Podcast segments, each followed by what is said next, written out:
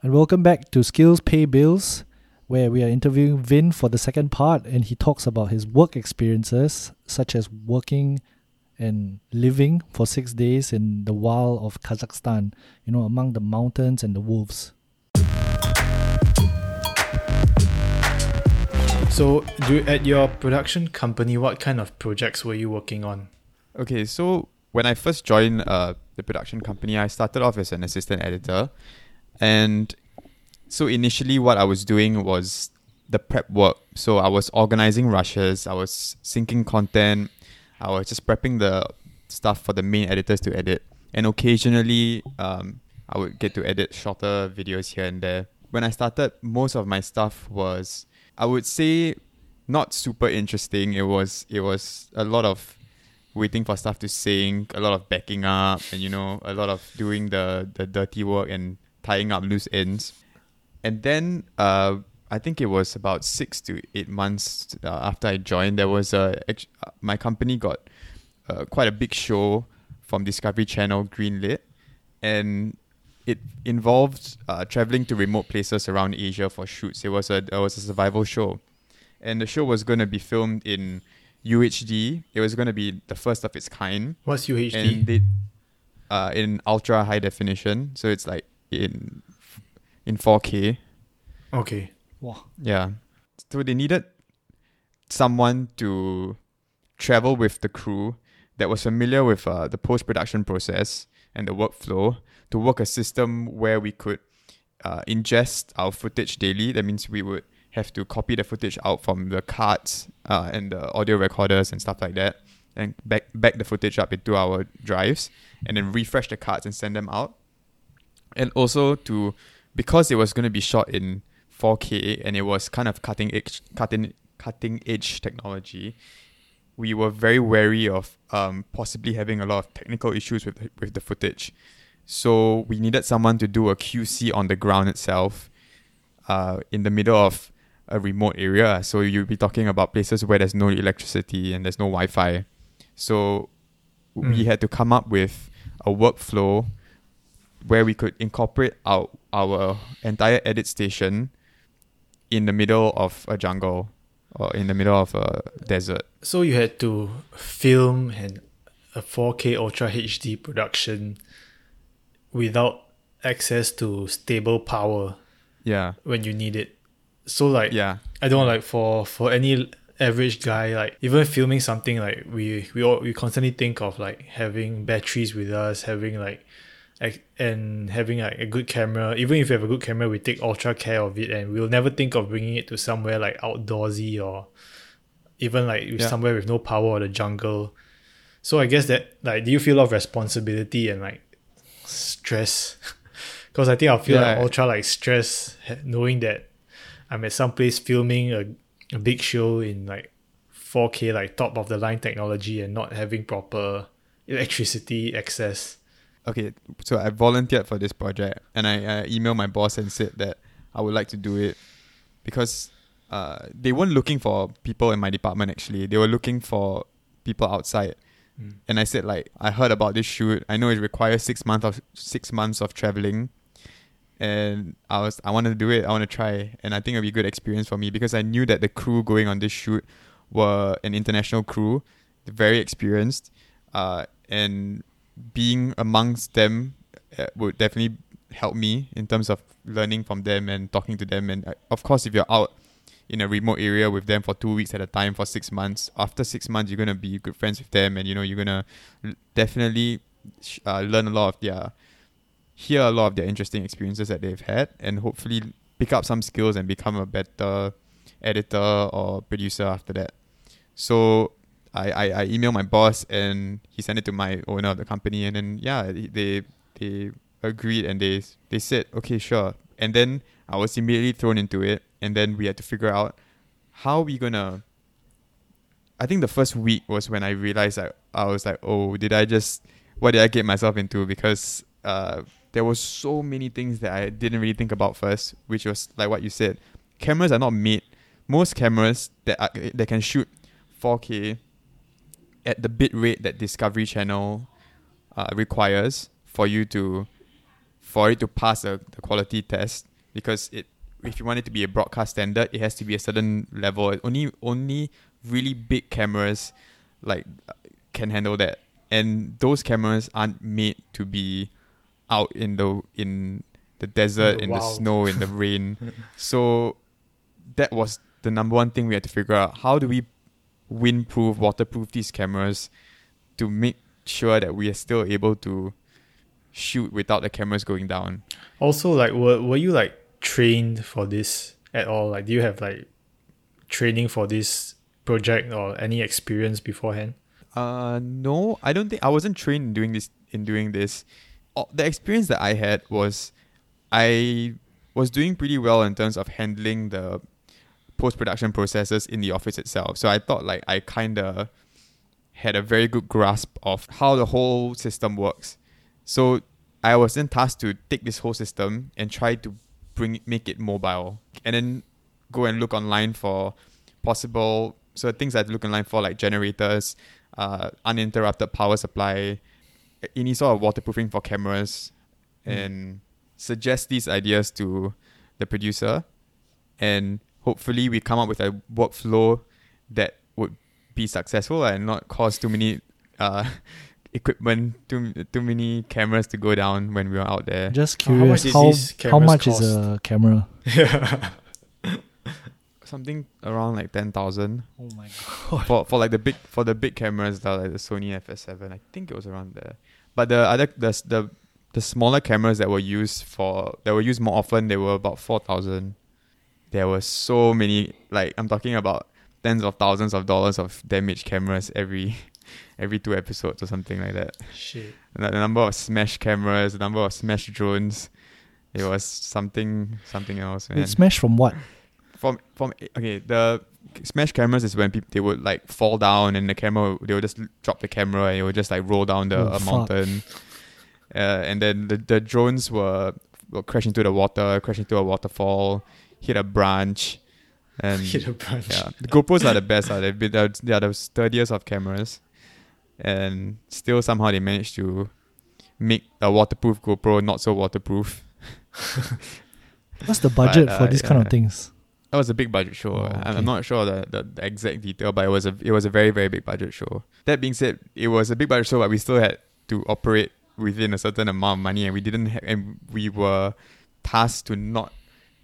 Try our very, very best to not wreck equipment for each shoot, each shoot. There is a, I have an interesting story about this, about going out on, on shoot. So basically, for this shoot, we went to Borneo, northern Thailand, Mongolia, Kazakhstan, the Himalayas, and Palau.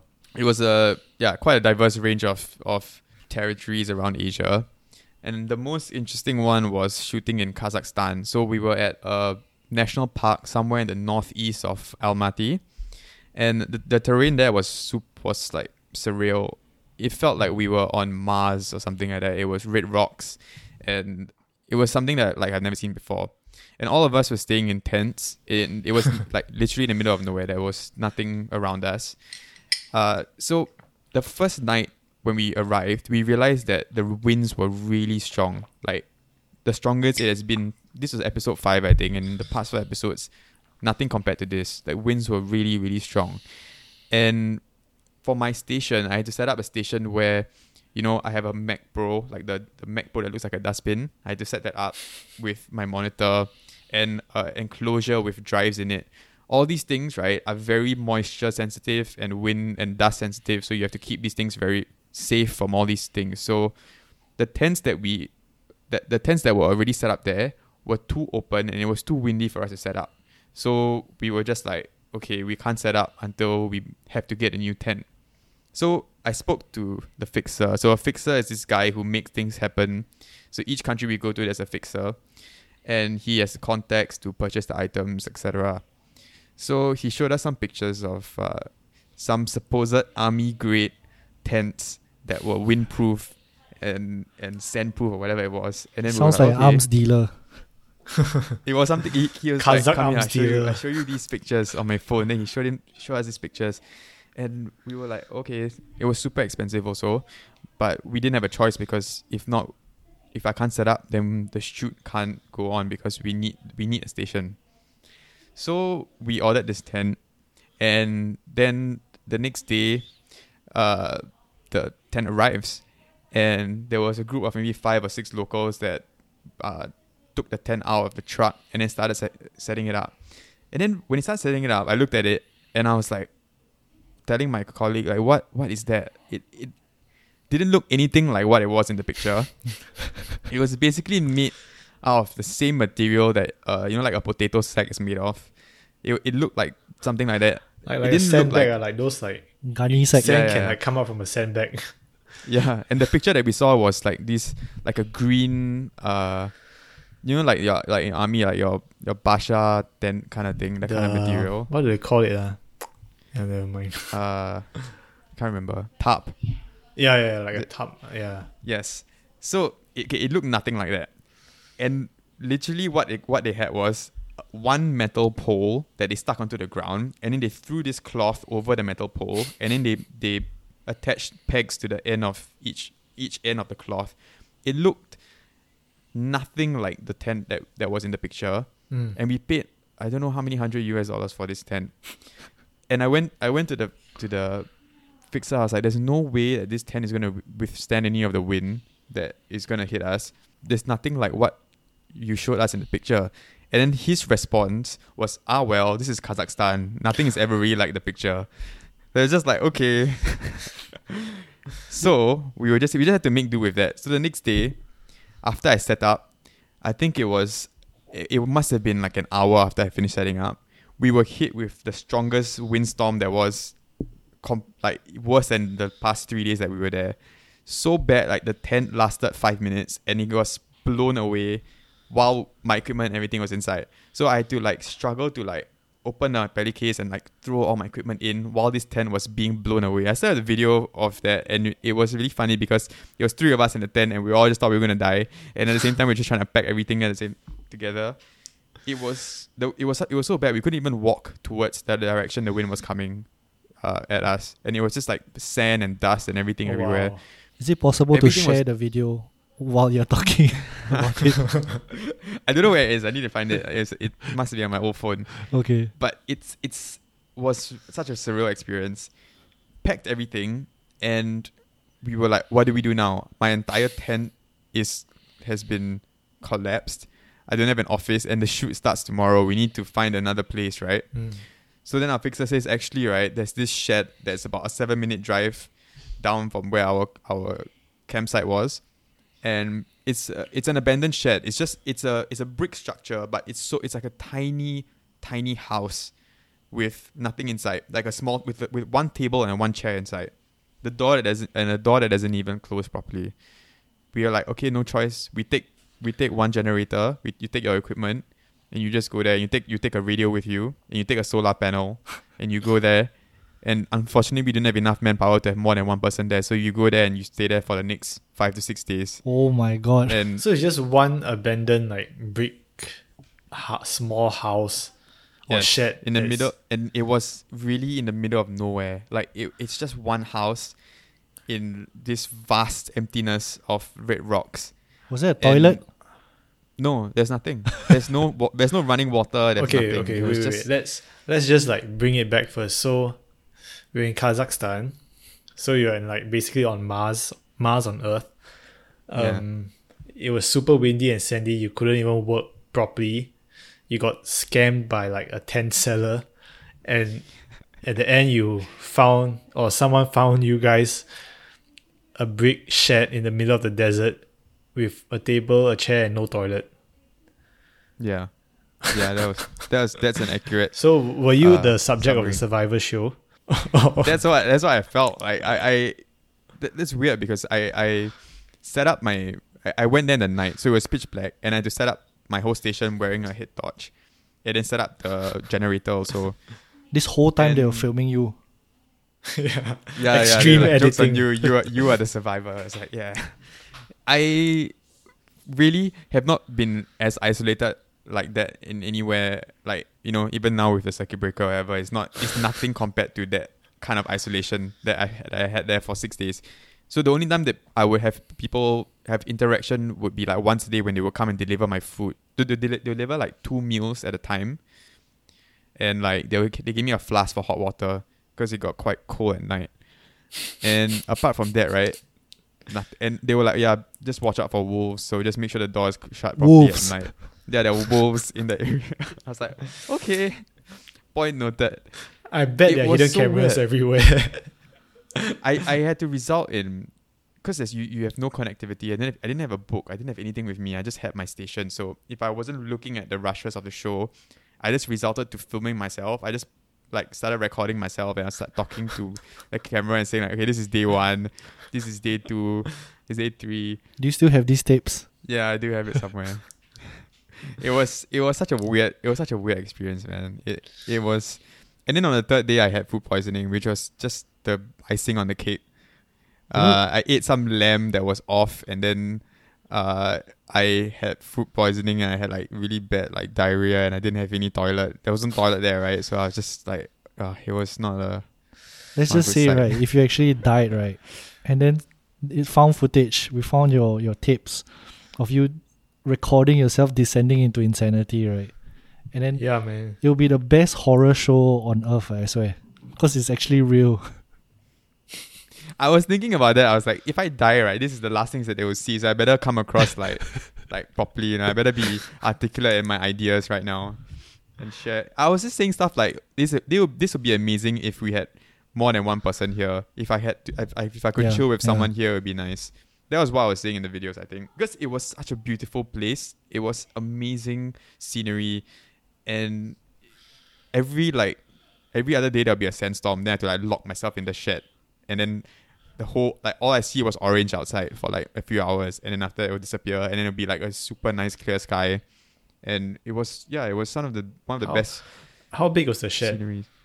Like one room. It was, yeah, yeah, it was probably the size of the, your room that you're in now. I mean, it's like a tiny shed. Um, it's there. It was a there was a small table and chair at the front, and like a wooden platform at the back, so you can sleep on the wooden platform.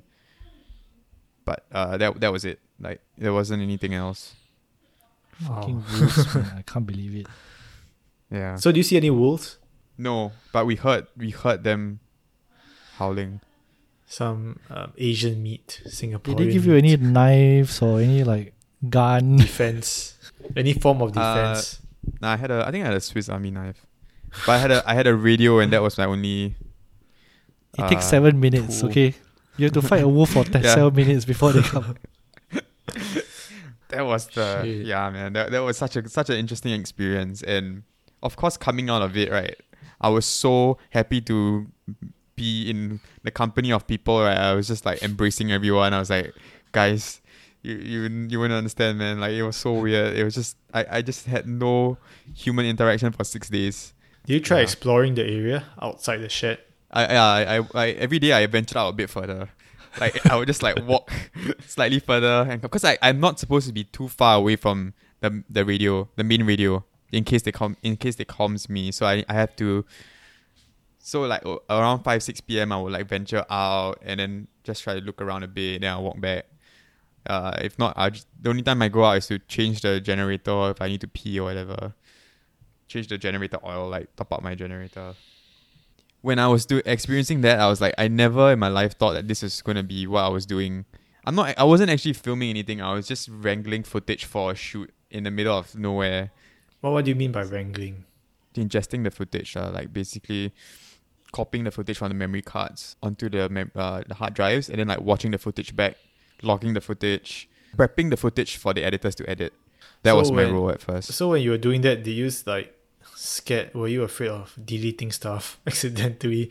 Yeah, that that was the thing. They were they were saying that my job was the my my insurance coverage was the highest out of everyone, because I had the rushes with me, and the rushes means the whole show. The rushes equal the whole show.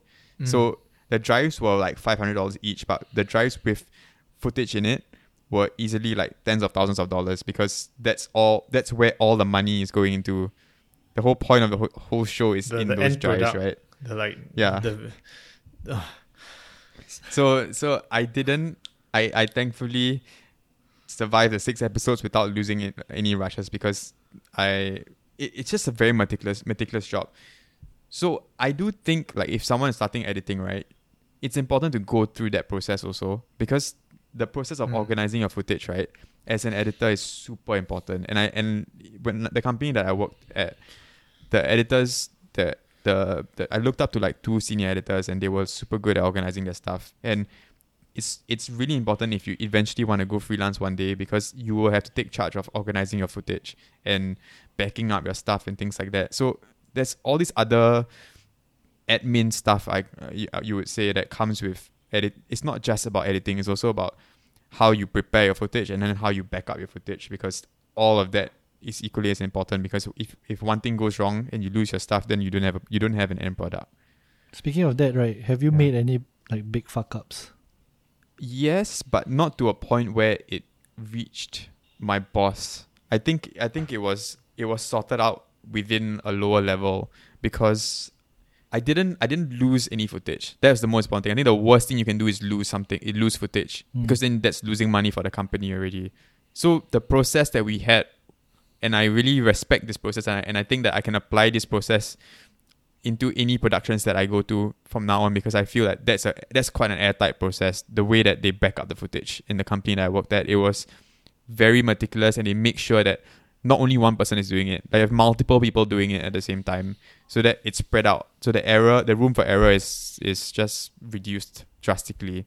So I did have certain times where I accident, accidentally uh, deleted something, but there were two backups all the time. So it just it just involved taking more time to go and find the backup and pull the backup out. You seem to have mainly worked on, like, Comment, uh, documentaries and also reality T V shows. Are there any biggest misconceptions that audiences have of, of, of these kind of shows?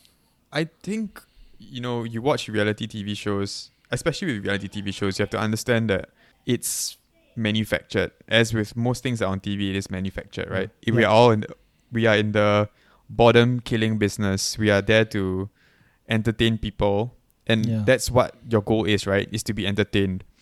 Now, I have differing points of views here, because I feel like, yes, T V shows are there to entertain, but if you're passing off a T V show as factual, then you do have, personally, I feel like you do have, you need to have some sort of integrity and, you know, uh, respect your audience a bit and not blatantly lie to your audience and stuff like that. So Ooh, that's how words. I would... That's how I like to work. I mean, I, I, I like to be honest lah. I, I I don't think, like, it depends on what kind of shows you're doing. If you're doing a drama or whatever, yeah, sure. If you're doing if you're doing a reality show, I also think you can be a bit more tongue-in-cheek or whatever it is. You can, because it's a bit like wrestling. People know that it's an exaggeration also lah. So if you watch, like, Keeping Up With The Kardashians and stuff like that, you know that it is obviously done to exaggerate Uh, certain situations and make things more dramatic than it is. So if you look at Singapore Social and that kind of style of show, it's done to create drama. Even though there's no drama, right? It's you're trying to create some sort of drama by choosing, again, with the editing, you choose the shots that you use. You you you put certain words together or certain lines together that they didn't necessarily say in that way, and then you, you form something that is a bit different. Mm. So, you know, you have all these techniques that you use to create or create what they call uh, conflict, or they to, to create some sort of uh, jeopardy. That's what that's the term that you use. You know, you need to have jeopardy just before commercial break, or you have to have mm. jeopardy here so that there's a cliffhanger so that people come back after the commercial break to watch. These things are part of the... I mean, it's something that I learned more when I was there, obviously, and I, and I realized how manufactured a lot of the shows are. I, I just think pe- people should watch reality knowing that it is a, an exaggeration. Rea- so it's not really a re- it's not really reality. It's an exaggerated reality. Any plans to, you know, move on from documentaries, from reality T V? You know, any big movie plans? I think when I was younger, when I was in poly, I wanted to do, to do a movie, and I've always wanted to write a movie. And I was like writing movies, with, writing short films with my friends.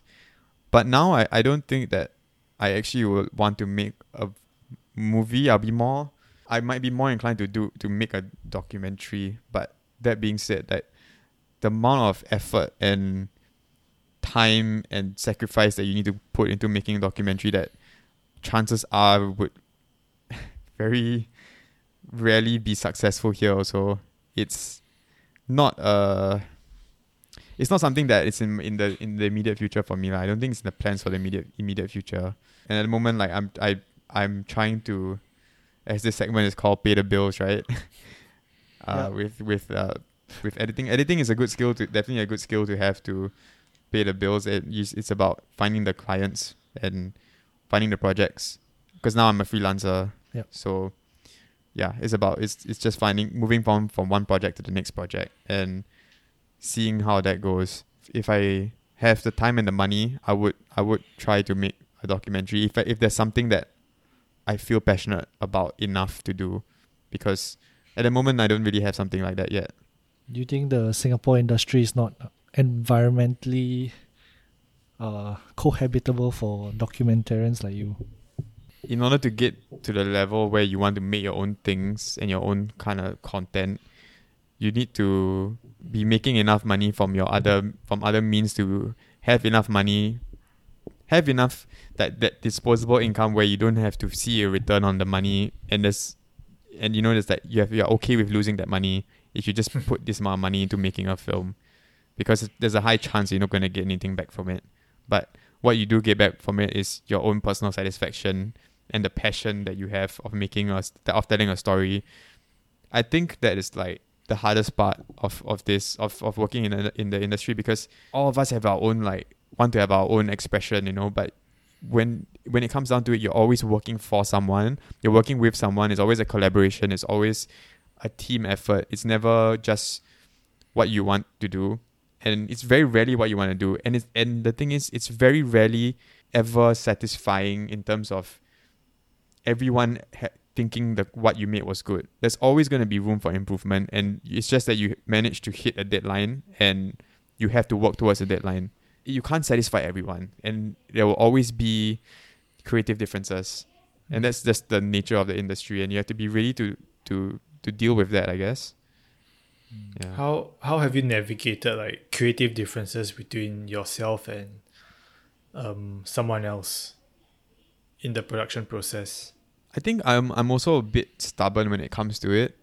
When I'm very sure of a certain way of doing something, uh, but then again, I need. I it also depends on who's th- who's the one telling me to about. Uh, because I I've worked the best with um, executive producers and producers who previously have had editorial backgrounds. So they are, they they come from a, they were editors before.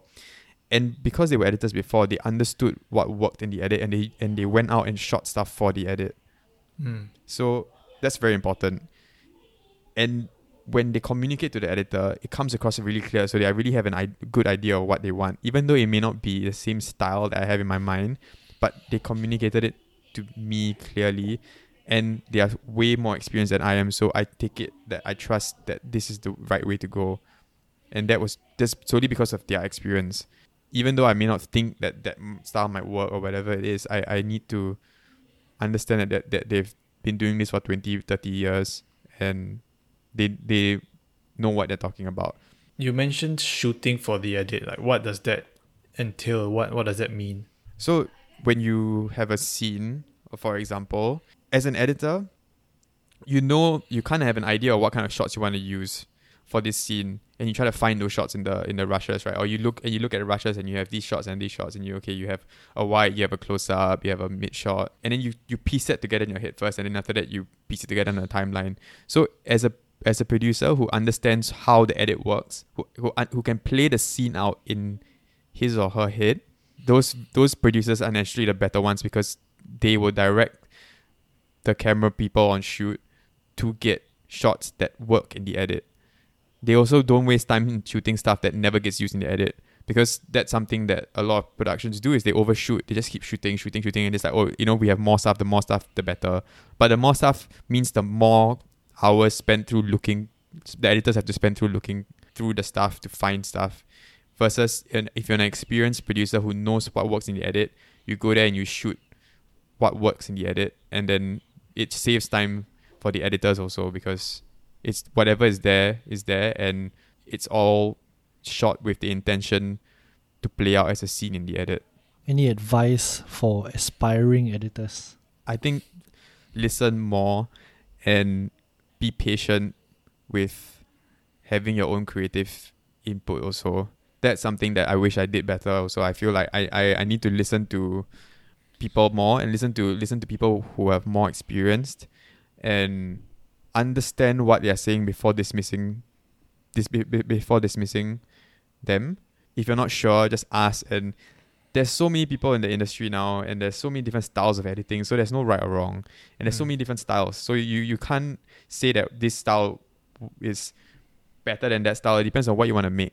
Especially for another thing, right? I think if you go and watch YouTube right now, and you see the content being made on YouTube, like for single, for like one person content creators, like Sneaky Sushi, right? You if you watch his content, his content is like really, really heavy on the editing, mm. and it's very well edited to a point where like people think it's easy to do. Mm.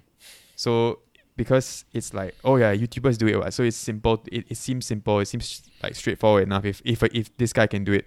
But his background is he wanted to be an editor. He he went to study film, so he knows. So it makes sense, because then you see how well he edits his stuff and how yeah. much effort he puts into his edits, yeah. and you go like, yeah, okay, that's that's why like, it it all is a lot of effort, it's a lot of hard work. And for if you want to be a new editor, just keep watching content, keep keep exposing yourself to different types of content, and then pay attention to like how things are edited, pay attention to the music, pay attention to sound effects, pay attention to how fast the cuts are, what kind of shots they're using, the choice of shots, right? These things, yeah. Because just now you mentioned about being a freelancer. Would you have any advice on um, people getting into, like editors getting into freelance work, and how can they put themselves out there to be found, or how do they like try and get clients or projects or work? If you have anything to, to say about that. Yeah, I think I'm I'm quite new to this, to being a freelancer, so I'm not fully... Or maybe what you've tried? What okay, what I've tried was just talking... Okay, that's the most important thing, is to use your contacts, right? To use your friends. Mm. And naturally, if you study uh, media, if, if it's in uni or poly, right, then you will have contacts and people that are in the industry also. So it's about putting yourself out there and just asking people if they have anything going on, catching up with them, and then... Or, and constantly being in touch with people so they know that you are around, and jobs will come, because mm. if if someone is if a group of people are starting their own company, there's going to be times where they'll be overwhelmed and they will need more people to come in, to come on and help, need more people to edit or produce. So just keep your options open with your contacts, and after you finish a project with a person, don't try not to burn a bridge. Uh. Just, you know, if, if it's a, if it's good or bad, just keep in contact with the person, and you never know if that person passes your name on to someone else, you know. Mm. And that's the end of our interview with Vin for Skills Pay Bills. Tune in for more uh, interviews with other industry professionals. Remember that we are Puckish Podcast. That is P U C K I S H. And you can find us on Apple, um, Spotify, Instagram, and Stitcher. All right. And YouTube. And YouTube. Okay. Bye-bye. Bye, guys.